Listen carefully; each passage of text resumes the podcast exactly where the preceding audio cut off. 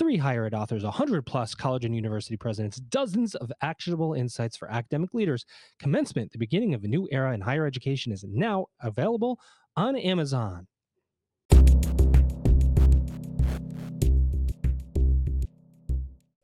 Welcome back, everybody. It's your time to EdUp on the EdUp Experience podcast, where we make education your business. I'm your guest host for this episode, Bill Pepicello, former University of Phoenix president and host of my own podcast called EdUp Insights, and author of the book Leadership on the Field of Play, which is available on Amazon. And as the guest host, I get to plug that stuff. Now, my uh, guest co host today is Dr. Arthur Keiser, who is the chancellor of Keiser University, um, which is in Florida and international, and he's basically everywhere these days. Art and I um, have been associated for decades, I guess we could say. We uh, knew each other from the time that I took uh, the University of Phoenix into Florida um, served on some committees there. And then we served most recently together on the National Advisory Committee on Institutional Quality and Integrity, also known as NACIQI, which is an advisory board to the Department of Education, which is to say that um, we know way more about each other than we ought to. So, Art, welcome to the podcast. It's good to be here, Bill. Great to have you. And our guest today is Dr. Elisa Stephens, who's the president of the Academy of Art University in San Francisco. Uh, was established in 1929, and she is a third generation president of the university. So I'll be interested to see what she and Art have in common about having family um, based businesses. So, welcome, Dr. Stephens. If you don't mind, we'll call you Elisa. Perfect. Right. Well, we're we're very happy to have you uh, with us today because you run a, a fascinating institution out there. Um, so I wonder if you might just tell us a little bit about it, how you became a third generation president, and a little bit about what you do, uh, because you do a lot of things. well, I'd be happy to my grandfather was a, a painter, an artist, a, a, professional artist. He made a living at it, and he was also uh, art director for Sunset Magazine. And in 1929, the year of our Great Depression, he and my grandmother had the courage to start the Academy of Art. And they started as a small mom and pop school with probably 15 students. And it was called at the time the Academy of Advertising Art and they were making art directors who uh, were very popular in the 30s. Uh, and the pedagogy that my grandfather had was that in order to uh, train an artist, make an artist, and create a portfolio for that artist, you needed to have someone who is teachers who were actually in the field, professional artists in the classroom, so that students were trained by artists uh, the thought process there was that art's moving very fast and that you had to have an instructor who was actually doing the work uh, in order to convey the work so that the portfolio would look current. Uh, he also had a, a, a, belief system that you uh, accept everyone. He had a, a no barriers policy. And he really felt that everybody deserved an opportunity to try their hand literally at being an artist. Uh, and so he really created a level playing field for people from all sorts of backgrounds, all socioeconomic backgrounds, so that they could reach their highest potential. A lot of, he recognized early on that um, uh, many Americans weren't given access to private art education lessons in high school. They may have gone to high schools that didn't have the type of art instruction or equipment necessary to uh, deliver art education in high school. So he felt everybody who thought they might want to be an artist should have a chance to try to be an artist. That's uh, amazing. And from that humble beginning, um, you now offer an amazingly wide range of programs. Can you talk a little bit about what that wide range is and, and how you developed it in that way? Well, we went from the Academy of Advertising Art to adding photography and then um, adding uh, subject matter that complement photography.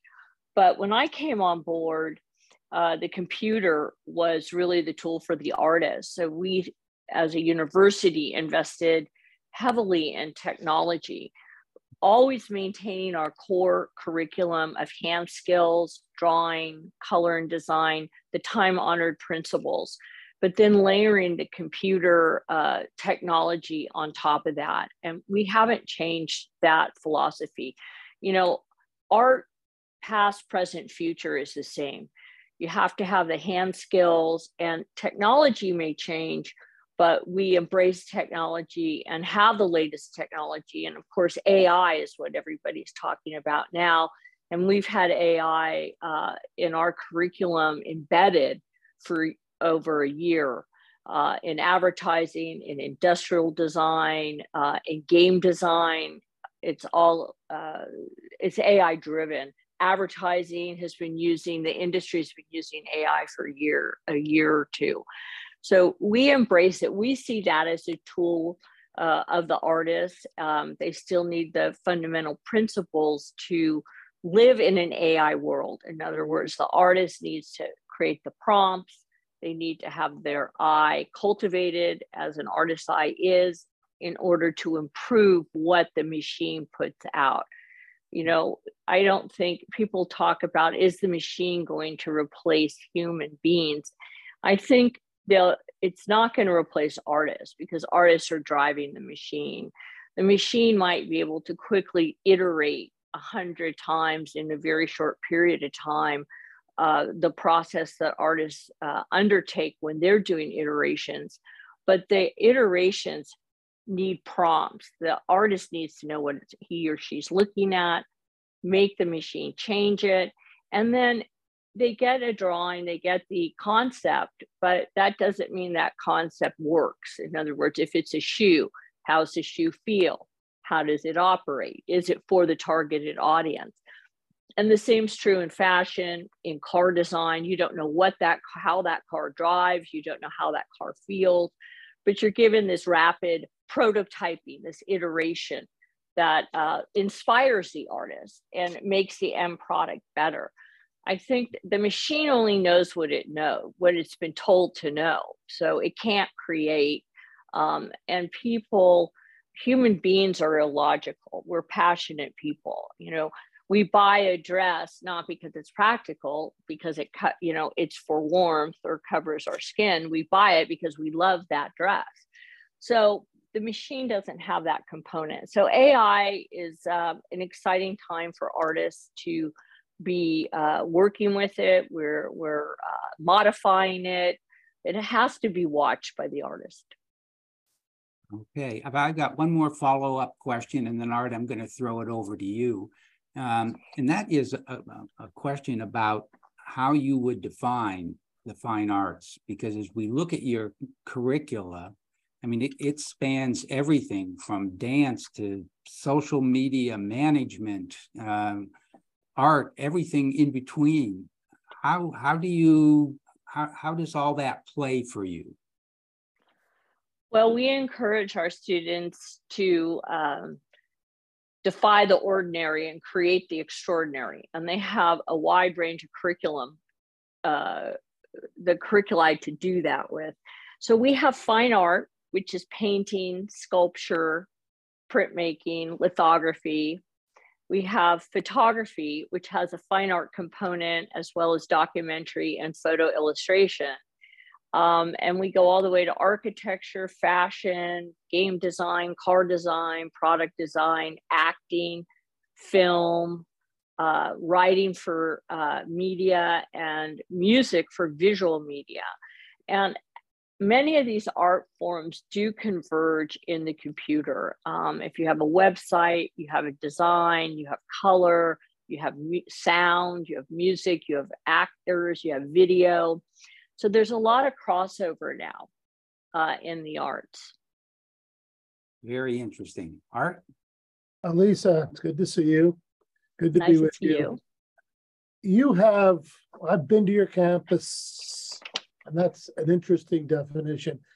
Could you describe your campuses, which is really the city of San Francisco, to the listeners? Because I think it is truly remarkable what you've accomplished, what your family has accomplished in San Francisco. Well, we because of our our diverse curriculum, we've looked to find facility uh, that inspire artists for that program. Uh, all these different cities of art need different facilities.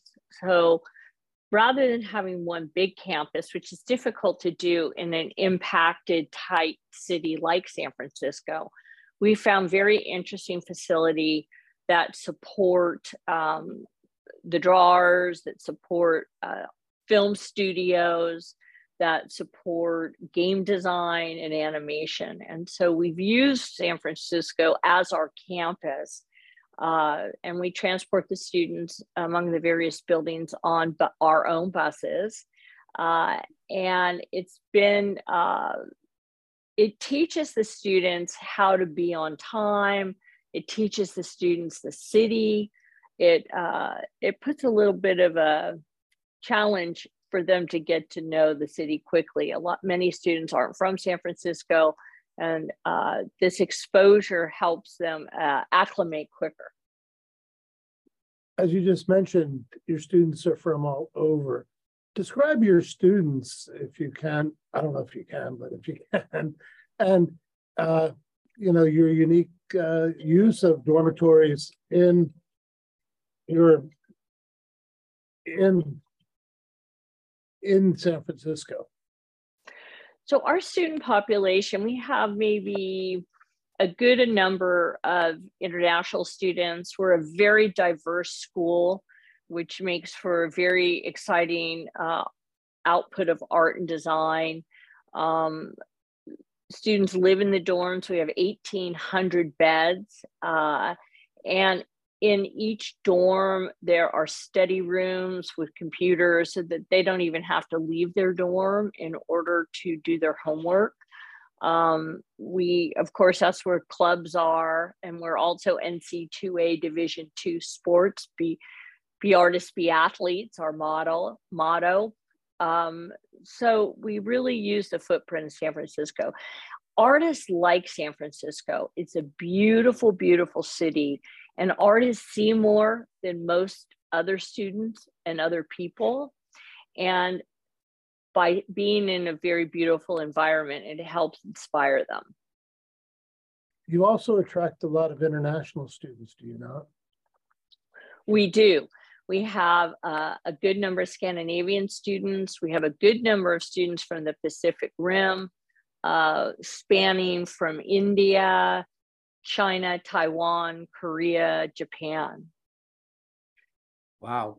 Well, I want to follow up on one thing you talked about, and that is your athletic programs. You are the Urban Knights, if I remember correctly. How in the world does that happen? I mean, given the nature of your campus and your students, how do you see the relation of art and athletics? Um, we have advisory boards set up and they inform us on curriculum and on content. And one of the uh, common themes from the advisory boards that are comprised of professional artists, Academy Award winners, um, is collaboration among artists. So, in the spirit of teaching collaboration, we felt sports epitomizes collaboration better than almost anything. If you're going to uh, hit a home run, you need the team. If you're going to make a touchdown, you need the team. You, uh, basketball, you need the team. So we wanted to have a spirit of collaboration inculcated throughout our university. And we felt that athletics shows that collaboration better than almost anything. And so it's been effective um, integrating itself in the university because we have so many collaborations now that we set up within our university. We must run 40 collaborations where students from all departments come in and work on a project together, each student playing a role exactly like they would in the industry that they're going into. Wow. I mean, I was just blown away seeing that you've actually, you're in the Pac West and um, one would not have expected that. Um, I want to change direction a little bit. I'm going to throw something out for both you and Art, since you have something in common. Um, I'd like to uh, hear what you think about are the challenges and the opportunities of, of being in a, a multi-generational uh, operation. Um, Art, of course, is, uh, has been at the head of Keiser University for, well, forever, huh, Art? Um, and uh, so there's a there's a long legacy there as uh, as you have, Elisa. And so we'll start with you, Elisa. What what are the challenges? And then Art, I'll ask you to follow up on uh, how you react to that. Um, well, I think there there's challenges in in all schools um, because it's a customer service business and and you're dealing with people uh, and young people uh, and and sometimes people who are middle aged with jobs and children, and yet they're still so interested in lifelong learning and and maybe getting that degree that they weren't able to get when they were young. I think the challenge of education, you know, generationally, we've, um, I think for in the academy's case, it'll be uh, who's the next president? you know, it's uh, I think Art's in a good position. He's got a wonderful son. They have a wonderful relationship. Uh, and I have a son, but he's very young. He's too young right now. So I think for me, the challenge will be who becomes the next president uh, as I, you know, either segue to the board. Uh, and I think in a family uh, school, that's always a question on the net the leadership who's going to be the, the next leader um, the challenges in education today we were early adopters of online education we um, put uh, online in in 2001 we spent tens of millions of dollars on it uh, it's very robust we spent another 30 million dollars on it during the pandemic to improve it so our investment in online has always been there since 2001. And that's primarily due to the fact my grandparents were in the 1906 earthquake. And I'm preparing for another earthquake in San Francisco. And I just wanted to make sure that our students could continue their education in the event San Francisco um, was was badly hurt like it had been before in 1906. So I think the challenge is always keeping the school alive. You know, you see schools like Harvard, Princeton, Yale. You know, I want the Academy of Art University to uh, survive way beyond me or the Stephens family. And that's the challenge. How do you take a family school uh, like Stanford and was a family school and then make it live in perpetuity? And that's that's a that's my goal. You know that the world of higher education is experiencing evolutions and revolutions. You want to be part of the progress. Commencement, the beginning of a new era in higher education with insights from more than 100 college and university presidents, will show you how. Get your copy of Commencement, the beginning of a new era in higher education now on Amazon right away. We think you're going to love it. It's amazing. Art, how's that compare to your experience? Very similar. Um, I think what Elisa has, and I think uh, my family has, is we have a passion for it, and, it's we're very passionate about the organization, about people, and that's pretty hard to duplicate. And when I've seen families involved in schools, whether it be the Herzings or the uh, uh, Dreyfuses, the passion for the institution, for the people, it really sends home the message this is a good school. It's a school where you'll be taken care of uh, as a student. And it's something I think Elisa put it correctly. We want it to survive long beyond us. We want this to be our legacy.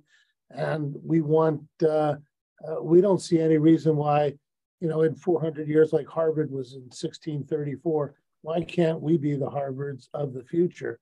And uh, again, Harvard started as a school for teaching the ministry. So, and Ben Franklin started a small school called the uh, Franklin Academy, I guess like yours. It's now the University of Pennsylvania. And, you know, if we have something in life that we can give, this is what we want to give of our life is to help kids become better to reach their career objectives. Uh, I have a little different issues than uh, Elisa because we're nonprofit, and that creates uh, different challenges, but not too dissimilar. I am as concerned as she is about who replaces me This is my 45th year uh, in at Keiser University. We started with one student; she was late, and today we have over 20,000 students. But um, leadership is everything, culture is everything, and we want to make sure that both those things continue. Well said. And uh, I've had the pleasure of, of watching art over many of those 45 years. Um, and it's uh, it's a tribute. it's a tribute to your ability. Um, but let me let me switch uh, switch gears again because that's what I do as the host. You know. Um, but one of the, the things I'd like you to talk about a little bit, Elisa, are your industry partners. So that you know, people have wondered, well, what happens after your students are, are gone? Where do they go? Who who wants your students? Um, and who are you working with out there? Well, we ha- have um, strong industry partnerships um, in the car design area. Um, we have sponsored projects with Ford. Uh, we've had it with Jaguar, uh, Audi, um, Stellantis. Um, so a lot of those car companies hire our students.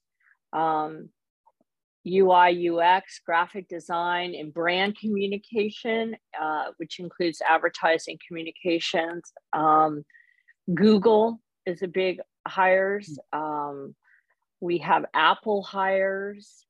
In the game design industry, we have Zynga, we've had elect- Electronic Arts, we have Blizzard, we have um, the top, you know, San Francisco is sort of the game hub. It still is. Uh, mm-hmm. So a lot of the companies that are indigenous to San Francisco hire. Um, we have Academy Award winners. So we have people on independent films, Sundance winners. Fashion, they've worked for Alexander McQueen. Uh, they've worked Missoni's, Oscar de la Renta. So we've been able really fortunate to have a lot of good, good industry partners. And it's interesting to see also that while you're going in that direction, it appears to me that you're also really interested in infusing the arts into the community. Uh, I see you have a you know a continuing education program and even a pre-college art and design experience. So could you talk a little bit about those things? the pre-college art and design experiences we take students as young as 14 and we uh, let them come in and have access to the greatest technology uh, to the foundations uh, in our curriculum of painting drawing design and really create a level playing field to see if they would like to come uh, to college and be a art and design student Uh, it's been a wonderful thing. We've we've had it since the inception of the school, the pre-college art and design. We also offer a summer art seminar, which is free to high school art teachers so that they too can stay up on their skills. Uh, and that's offered online and on site. So it's a, the high school program's been really important because a lot of low socioeconomic students don't have access to equipment and they don't have access to private art lessons. And a lot of times their schools no longer have art. So it's been a it's it's been a very positive thing. Terrific. Bart, is there anything you'd like to follow up on here? Yeah, I, I, one of the things I've always been impressed in talking with you, Lisa, is your faculty. You have a very unique group of folks who work for you and work with the students. Uh, can you describe some of them? I mean, they, I'm amazed when I, I hear the stories. We have faculty who have uh, been on Avatar, on all the top uh, uh, movies with special effects. Um, we constitute a huge percentage of Pixar's labor force, Disney's labor force.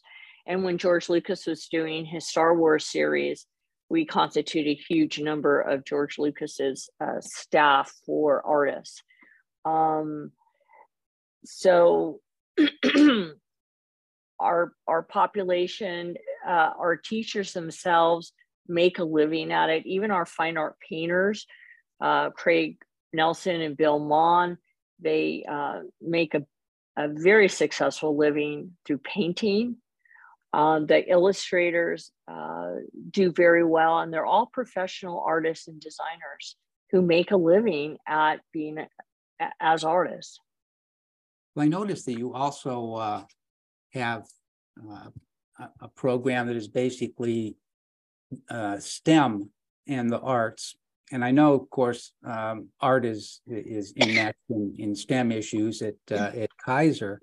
But you know, one of the things that I think will, will surprise people as they um, as they listen to you talk today is that you reach out in so many different directions. And I think people would be um, surprised to say, well, STEM, well, what does STEM have to do with the arts? Um, so maybe you give us a little bit of uh, enlightenment there. Um, we have over 22 STEM programs.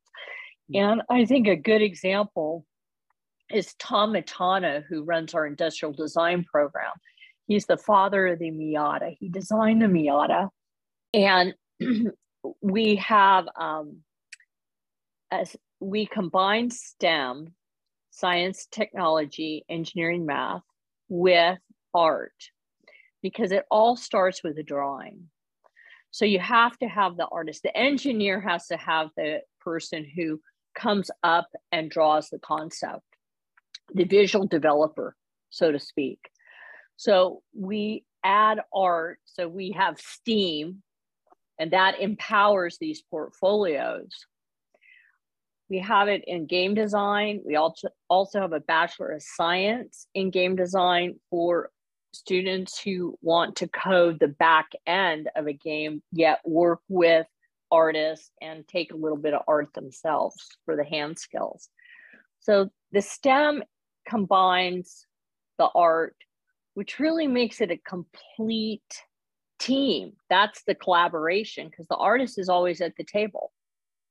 Well, I see also that you uh, you have uh, found a relationship between art and politics, um, which I think is is an interesting connection. And, and Art, I'll be interested to get your perspective on this, and to uh, have a, a finger or maybe a, a whole arm in uh, in the political realm as well as education. So, Lisa, what do you see as the uh, the relationship or the interaction with art and politics? We are an objectively based art school. Um, and what that means is we're, um, it means we're not subjectively based. There are subjectively based art schools, and there are many of them. And we sort of stand alone, maybe with one other school that has this viewpoint where we're really teaching the facts, we're teaching people to do skill and craft, which we believe art has a big component to skill and craft. And we're teaching them the uh, broadest uh, amount of, we're giving them the broadest uh, base in knowledge by focusing on the Renaissance, uh, which we view as the last greatest period of enlightenment in art. So the po- political part of it for us is really not in the equation because we're objectively based. We give the students the facts, we give them the skill set, and then we let them draw their own conclusions. So I my hats off to art in all respects on politics. I'd vote for art. but we don't really uh, it doesn't cross our bridge because we're not letting people do their own thing. We're actually instilling discipline and structure on the artist. And that's why we're unique. Not every artist is going to be able to either wants that discipline or will be able to do that discipline. But for those students who want the discipline and the structure, we're excellent at that. Well, Art, once again, how does that sort of uh, mesh with your experience?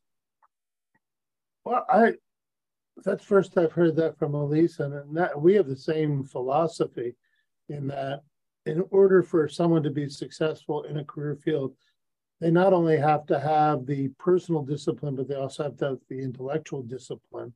And it is about a structured learning environment where many of our uh, public friends and colleagues, they tend to, uh, it, it kind of, the students' choice of what they want to learn and where they want to learn it, how they want to learn it, where at our institution, we still have dress codes and attendance codes and, and, and we provide a very specific structure because our students are a little different from Elisa that are adult learners for the most part.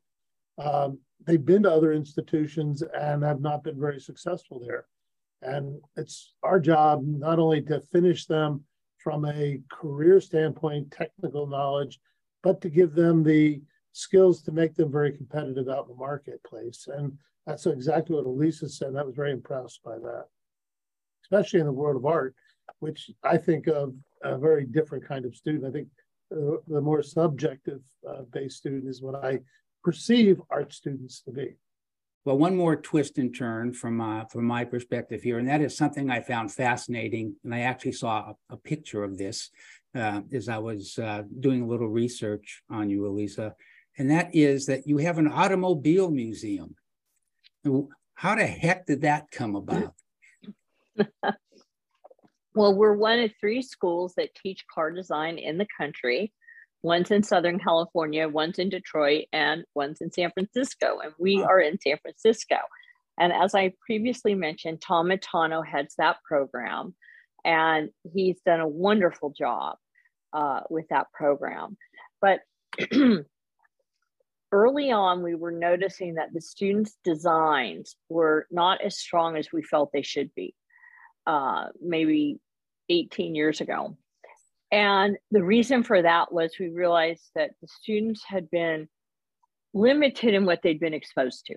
They'd only seen mass production, they'd only seen cars with planned obsolescence. And there's nothing wrong with any of those things.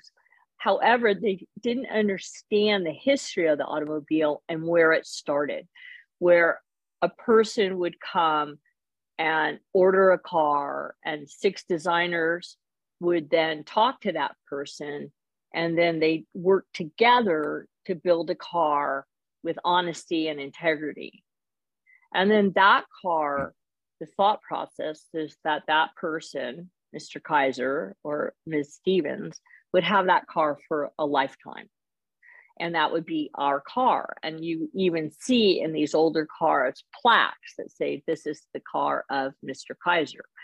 So, for example, So we decided that we would make this museum with classic cars, many from the 30s and 40s, some pre war, so that the students could come down, see the car, smell the car, touch the car, draw the car, walk around the car, and get a better idea of design. And their designs have improved by virtue of being visually exposed to these classic cars. And the museum's open to anyone, to the public by appointment. And we have wonderful docents uh, who give tours of the vehicles. And the vehicles, really, the collection was built to show change in design over time. So that car designers, the students could see, wow, if in 1948 we design a car that looks like this, a Cadillac, and then boom, in 1949, a drastic shift in design happens. The question is, how do you expect the consumer to adjust to that shift in design? So that's why we put that collection together. We also felt San Francisco deserved to have an automobile museum. It doesn't have one, and we are it. So I'm very proud of it, and um, the students have benefited greatly by having it. Wow. And I've been lucky to go to the museum, and I am a car buff, and they have an incredible collection. And if you if you study cars at all in history, there's Cords, there's Mercedes 300 SL. I mean, you've got an incredible collection of automobiles, uh, Packards, Duesenbergs. It, it's spectacularly so. Wow. Thank you. Well, all I can think of is who knew? I mean, well, people are going to know now. So that's really interesting. Well, Art, I'll give you one more shot if you've got anything else you'd like to ask before I wrap it up here. Uh, what's your future? How's the future of art in terms of higher education? Where, where, where's Academy of Art University going? I think, you know, I ask myself that every day because art's moving so fast. And so you're always questioning several times a year where are we now? Um, I think the future is uh, is AI driven. I think that's a positive thing for the artist. Um, again, it firmly establishes them controlling technology. Um, I think the hand skills, uh, the foundations, the fundamentals are still will be remain very important. And we work very hard to bring instructors in from all over the country and world who have those hand skills and and work with them to uh, make sure our, that uh, those skills are translating and being passed down through generations. So I think the past, present, futures the same with the fundamentals, and the technology is what uh, is changing. And we'll stay ahead of that as much as we can. We'll stay with it as much as we can and try to move as fast as technology is moving. And I think the jobs, artists will not be replaced by AI like some jobs will, but not not the artists. I think if if you want job security, being an artist is the way to go. Wow. Well, thank you for that. Well, and as we wrap it up here, at the end of every podcast, we ask our guests two questions. Uh, the first is uh, What have we not asked that you'd like to tell us about the Academy of Art University? Um, and the second one is you've talked about the future of, of art education, but how do you see outside of that niche where higher education is going? In some respects, higher education uh, might be in a little bit of trouble. I think it's it's necessary, of course. I think we know people with advanced degrees or college degrees earn more money, but I think um, some higher education has outpriced itself.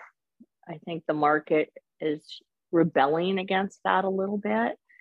I think um, higher education. Uh, people want to get in and out of college. They don't want to be on an eight year plan, five year plan. They want skills. Um, they want information that's going to get them a employment, a career, uh, or a job. I think it's going to be a case of lifelong learning.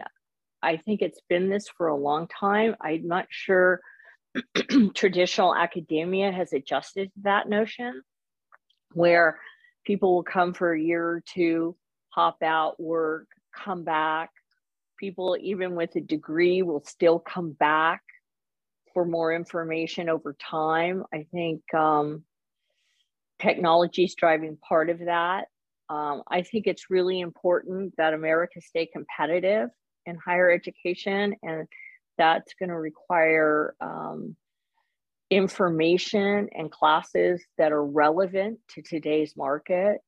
And I think um, higher education needs to move faster because I feel I can't move fast enough to adjust because art and design is moving so fast. But I'd like to see the advance the degree, the bachelor's and master's, uh, become more flexible, I think, for um, people to enjoy that information. Well, it, with that, uh, I think uh, we're going to call it a wrap here. And I want to first thank my uh, my co-host today, Art Keiser, Chancellor of Keiser University. Art, thanks very much. It's been my pleasure and honor. And it was great to see you again, my friend.